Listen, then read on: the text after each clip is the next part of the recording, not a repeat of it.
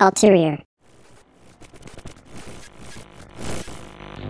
If this episode went up on July 5th, then I did exactly what I set out to do, so please congratulate me, gas me up. And what I mean by all that is that I have this rule for myself where I am not allowed to listen to anything new until I have posted the latest podcast episode. So getting this up on the 5th was essential because on the 6th, Bring Me the Horizon uh, are releasing the new single Strangers and coldrain are dropping the brand new album Non Negative.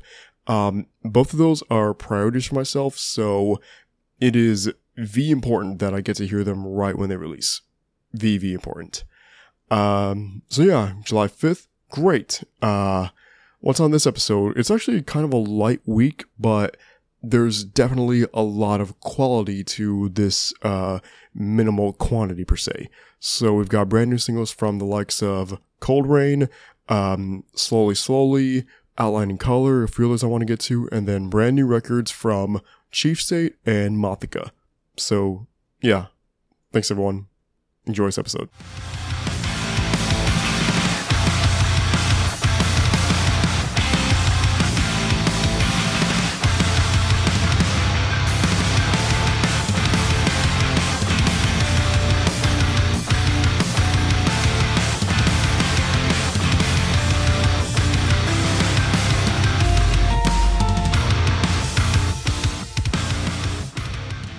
I think as most of y'all have seen by now, uh, the meme that completely engulfed social media last week was the treatment of the new Minions movie and some of the practices related to it, such as going to see the movie in a full suit. And uh, honestly, I think it's pretty based. Um, not just because it looks funny, but also because of the strays that Morbius has been catching through all this.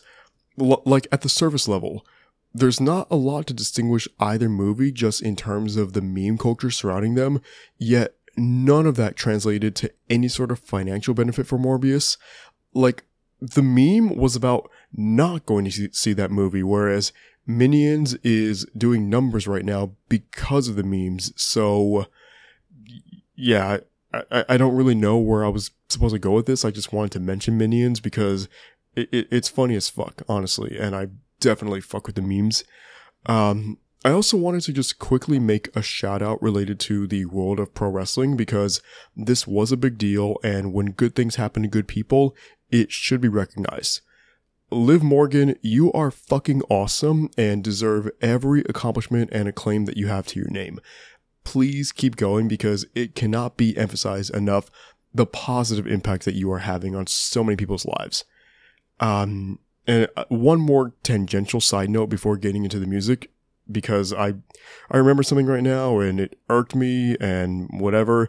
Um, it's about sneakers, which is a giant hobby of mine. The Jordan 3 Fire Reds, Jordan 1 Stealth, and Jordan 1 Yellow Toes were all delayed and have thus contributed to my supervillain origin story that is ever growing. But, you know, whatever, I'll be okay eventually. Uh, anyways, yeah, music. I guess that's what y'all are here for, right? Uh, so looking at the singles last week, the number one ranked song for Scenic Overlooks this past weekend came from coldrain, and it is called Bloody Power Fame.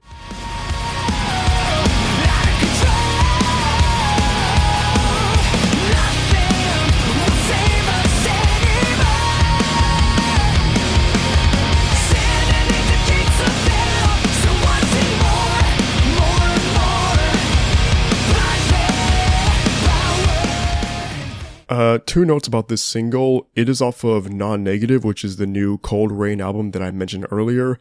Uh, that drops on July 6th, so probably by the time any of you guys listen to this episode, the record is already out, so go ahead and stream it. Um, and this song also serves as the opening theme for Bastard Heavy Metal Dark Fantasy, which is a readaptation of an anime from the 90s. Um, that opening was the first time I heard this song, or at least it's like a snippet of it, and it fucking delivers as part of that. Like, it, it is such an anime-esque song, and that's not surprising from coldrain considering the work they've done with anime in the past, such as on Fire Force. Um, sonically, the song feels fucking epic. It's fast paced and energetic.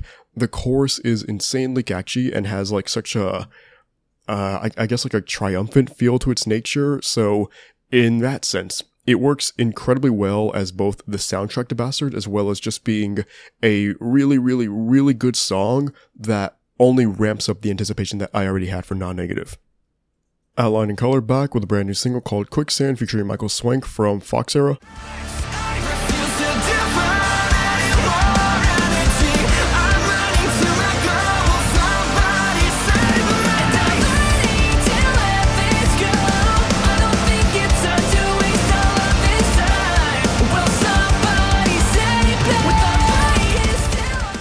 I've spoken about Outline In Color in the past on this show, but for myself, the best memories that I have with this band predate the establishment of Ulterior. Um, I feel like part one of Imposter Syndrome, which was the two part EP by Outline In Color, uh, that part has aged almost significantly better than part two, and I'm not really crazy about any of their covers. So to get Quicksand and to have the instant admiration for it that I do, that was honestly one of the scene's biggest W's last week. And then factor in Michael, who I think is perfect no matter what project he's on, whether it's Micah Relocate or Fox Era. He is an astounding talent, and his inclusion near the outro of Quicksand elevates the track even higher. Um, this is Outline Color operating at their best. This is what they sound like when they are at the top of their fucking game. And I can't emphasize enough just like how much more material from Outline In Color of this magnitude I need in my life. Uh, slowly, slowly have a brand new record coming out in November. That is fucking centuries away, feels like. Um, but they did release the title track for the record. It is called Daisy Chain.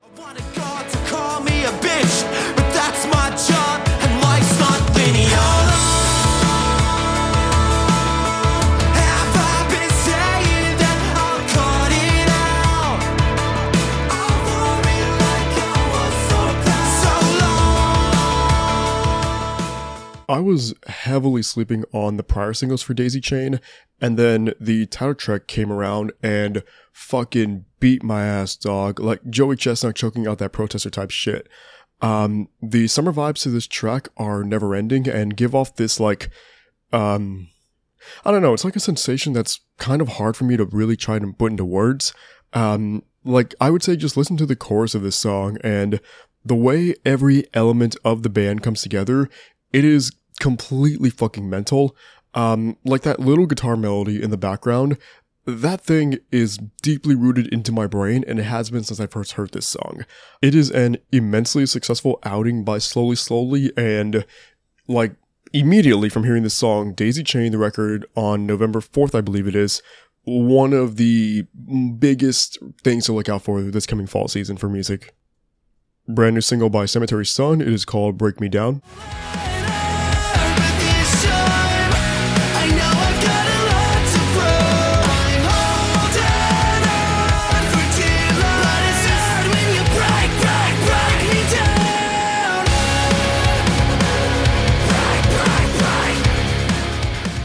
I talked about this band's most recent album, Ascension, last October, but admittedly, it was one of those records that got lost in the sea of everything going on around it because it dropped in between like Ice Nine Kills and Dying Wish and Don Broco and other things that did make my top 50 for 2021.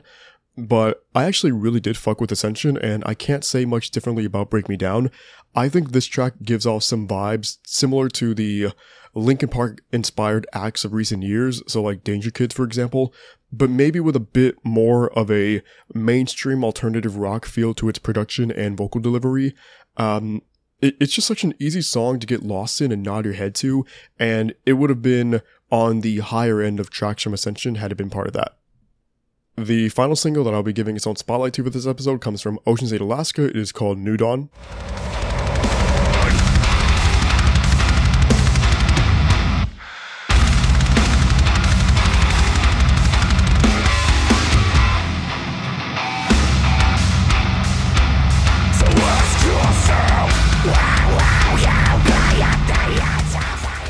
I believe this is the second single for the band since uh, James Harrison came back into the fold towards the end of 2020. Uh, that song, Metamorph, I was quite fond of, and it's basically the same story with New Dawn. Um, very short track. I think it's like a minute 40, minute 50, somewhere around that range. And it just fucking punches you in the face every single second. I, I wouldn't have thought any differently of a new Oceans Ate Alaska single, I wouldn't have expected anything differently. Let me say that instead.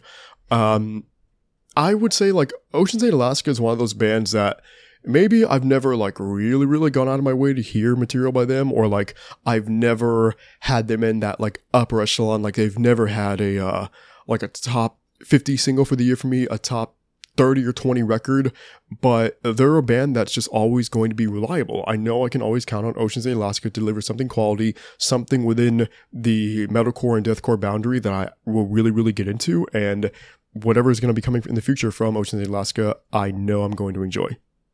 These were the remaining singles from last week that I gave either a 4 or a 5 to in the reviews on social media. Honeymoon in Tokyo by Ann Arbor, The Outside by Aviva, and WWM by Borders featuring Dropout Kings, Sleepwalking by Dane, Shade Astray by Invent Animate, Over the Ledge by Kamiata Plus, Stargazing by Keepsake, High by Lato featuring Derek, Earthshaker by Miss May I, Jealousy by Pale Waves, Runnin' by Riley, Jealousy by Sick Brain, and Time Bomb by Two Friends featuring Modson. There was one song that I gave a 3 out of 5 to, that being Licensed to Mosh by Nathan James. Um, to me, I just kind of felt like it was a.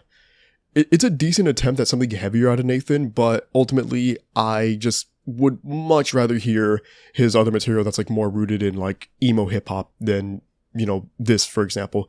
But still, I, I commend him for trying something different. It just wasn't really for me, I think. And having gone through all that, that leaves me with the only two records from last week for me to talk about. Uh, and they're two very, very exciting records, and I was immensely looking forward to both of them all throughout the last few weeks. Uh, I'm gonna go ahead and start with the one that I actually rated higher than the other, and that is going to be Waiting for Your Colors by Chief State.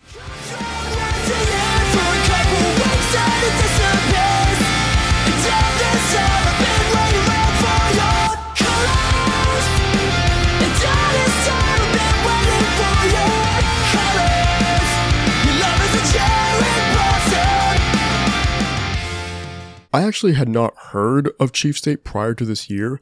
Um, they had an EP in 2020 called Tough Love, which I've not listened to yet, but coming off of my experience with Waiting for Your Colors, I don't see why it wouldn't be a priority of mine whenever I have some downtime. Um, so, so my journey with this record began with Burning Out. I don't remember how I came across it, and it wasn't the lead single, so I was late somewhat to the cycle. But regardless, I was very, very happy to have found Burning Out when I did because it remains one of my favorite pop punk songs of the year. I remember just being like so taken aback and so astounded by what I was hearing. And I was just like, this is fucking phenomenal. Like, it's not just contemporary pop punk. It has like so much, uh, aggression from like, uh, or maybe not aggression, but like a, a little bit of like an angst and an edge to it that I wouldn't necessarily put into, uh, the same category as other contemporary pop punk bands, maybe like State Champs, for example. Um, Chief State did a good job with burning out of separating themselves from the pack, and that is what I loved so much about it. Um, and to an extent, the same thing happened with 22 Reasons, which was the uh, next single that I got to listen to. Um, 22 Reasons, it slows things down kind of, at least compared to Burning Out, but it just has like this weight to it that also made it one of those songs where I can get lost in and just kind of like be in awe and marvel at what Chief State were about to do with Waiting for Your Colors. And those reasons were mm, uh, like why I was so anticipatory of this record. And, and factoring in those elements, I think I can get my overall statement about Waiting for Your Colors out of the way now. This record doesn't change the face of pop punk or anything like that, but I think it's an energizing shot to the genre that puts Chief State in an elite category Every song has something memorable about it, and that's capped off with one of the best one two punches I've seen close out an album all year. That being the combination of Kills the Love Haunts the Free and Sakura. Kills the Love slows down things a lot, and the emotion that is packed into it is fucking tremendous and just heart aching at the same time. My back against the wall, I'm searching for your voice, not a memory in sight laid around your empty room. These days, alone inside this house, inside my head, are you watching me? Do you know my path? Guys, I love this song so, so, so, so, so goddamn much. And I have kept my listening time to it at a minimum since getting this record because of how much it stings and the memories and visuals that flood my brain while I'm listening to it. And it, it is very, very triggering. I'm going to say that now. It is such a, a, a deeply cutting song, but it's a song that I know when I need to hear something like this, Kills of Love is going to mean the fucking world to me. And I both cannot wait for that moment and also I very much so dread that moment at the same time. Um, and, to go from that song into Sakura definitely felt like Chief State kind of holding my hand and guiding me through all of this while assuring me that things were going to be fine. Um, Sakura is more in alignment with the, um, I guess like the standard pop punk style that Chief State utilized with the song like Burning Out. Um, it's sort of fast paced. It's very catchy, very energetic. I love what Sakura is doing in the moment of closing this record. Um, it's just the perfect way to end things. And, um, it also has like some callbacks to other tracks from the album, such as Burning Out. Since the bridge of Sakura brings back the hook, I'm finding out that it's only getting harder. It is the most apropos way this album could have closed out, and I cannot stop raving about the sequence that concluded things here. And there is so much life and fulfillment to the other tracks like Continental Drift and Wasting Away, which both embody pop punk without falling into any of the genre's tropes to the point where I can justify lumping Chief State into their own category. And like I said, they're not state champs, they're not neck deep, they're not the story so far, they're not the Wonder Years, they're nobody, not between you and me, fucking whoever else in pop punk is like thriving right now. Chief State they're their own act. They are their own band. They have their own sound. Do they take some stuff from other bands? Sure. But they utilize these elements in a way that just makes them so fucking unique to themselves. And no matter what mood I am in, there is something on this record for me. If I want a stellar pop punk banger, let me bump Drown and just feel fucking good right now. If I want to cry, Kills the Love is going to catch me when I'm falling. A lot about this record just speaks to me and speaks volumes. Do I think it's perfect? not right now. And I want to emphasize that not right now. I went with a 9.5 instead of a 10 because I think for as much as I love this record, there's still room for it to grow on me. I don't think I have found my full and complete utmost appreciation for Waiting for Your Colors just yet. There is still that chance that this record grows on me, and that is fucking scary, guys, because I already adore this record and feel like I would go to the world's ends to defend it. Chief State earned this acclaim from me. They earned every bit of praise that I am giving them, and I cannot stress this enough, guys. If you want something that is like you know, almost heads and shoulders above a lot of things in pop punk right now. Check out Chief State. Check out Waiting for Your Colors. This record fucks. I actually kept that kind of short. That was crazy. Uh, maybe I can do the same thing for the next album. Nocturnal by Mothica.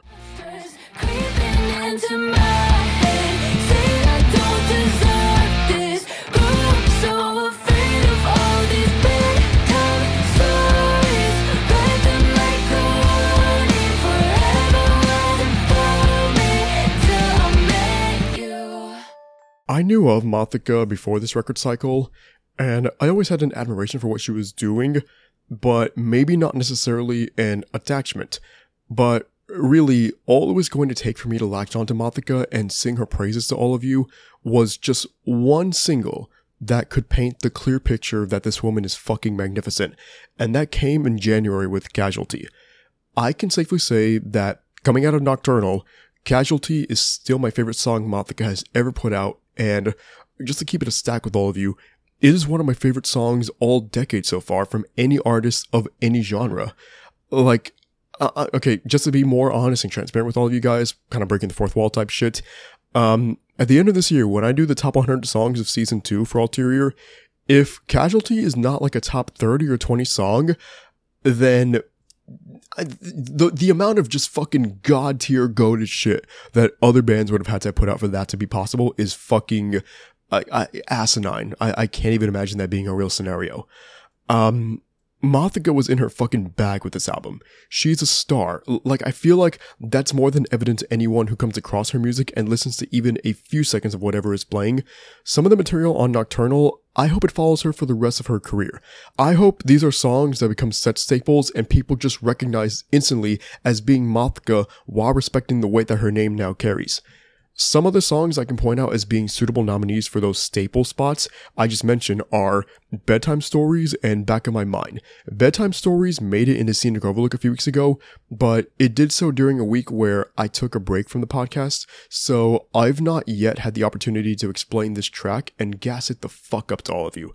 Bedtime Stories has such a chilling tone to its production and the volume at which Mothica delivers the verses only adds to that ominous feeling. And once it breaks out into the chorus, the song just reaches new heights and it becomes comparable to something like Casualty, in my opinion. Back of My Mind does something similar a little bit, but the chorus has a bit of a poppier tone going for it, and I still think it is a sound that Mothica absolutely bodies. Um, the highlights of this record are just that highlights and highlight the stellar qualities that I think Mothica is presenting here. Um, songs like Absinthe and The Reckoning, the latter featuring Polyphia, only further the talent that is so clearly oozing from Mothica. Eh, somehow, fuck, I just realized this.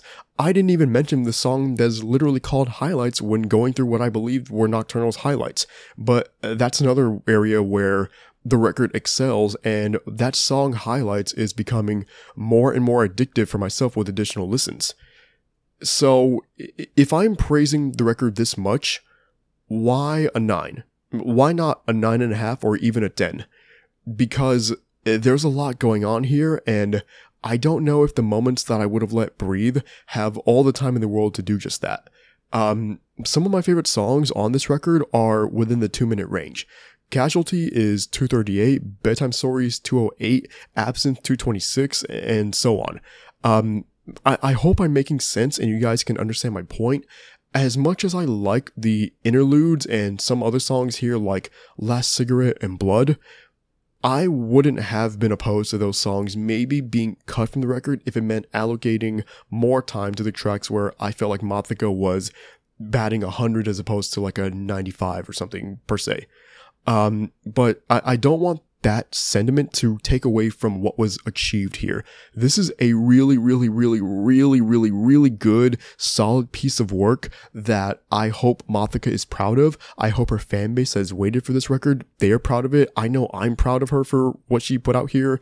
Um, but like I said, songs here, Casualty, Absinthe, Bedtime Stories, these are going to be part of me for a long fucking time. Like, I can't explain what these tracks mean to me um, the versatility that I believe is being shown on this record and, and just how outstanding Mothica sounds throughout all of it. There's never a point where I feel like her performance could have been any better. She is a fucking queen all throughout this record and I just personally don't see how anybody can hear Nocturnal and not at least feel that above all else, this woman is showing through all of these tracks that she is a sensation, she is a star, and she has the potential to be a pillar for the scene moving forward.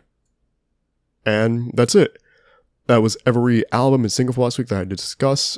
Um, it genuinely was a light week. I didn't intentionally make it light. Uh, you know, maybe I could have reviewed the Shinedown record, but I didn't really, really have a ton of interest in doing so, so I just decided not to.